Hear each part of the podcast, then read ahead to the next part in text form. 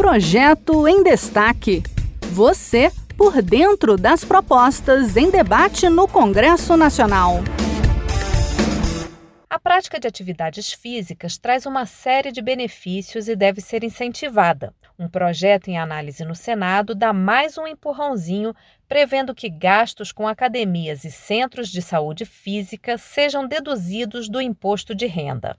Quem nos traz os detalhes é Manuela Moura, da Rádio Senado. A proposta do senador veneziano Vital do Rego, do MDB da Paraíba, prevê a dedução da base de cálculo do imposto de renda das pessoas físicas de despesas com academias, centro de saúde física e outros estabelecimentos especializados na prática de atividade física.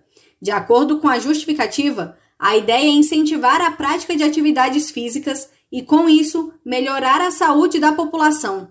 De acordo com a Organização Mundial da Saúde, para cada um real investido na prática esportiva, outros três reais são economizados na saúde pública. A servidora pública Rita Gardeni frequenta a academia diariamente para manter a saúde e enxerga o projeto como um estímulo para as pessoas. Eu concordo com a proposta, porque eu acho interessante o incentivo em relação à dedução do valor que você paga. Praticar, praticar atividade física é preventivo né, para a saúde, todos nós sabemos disso.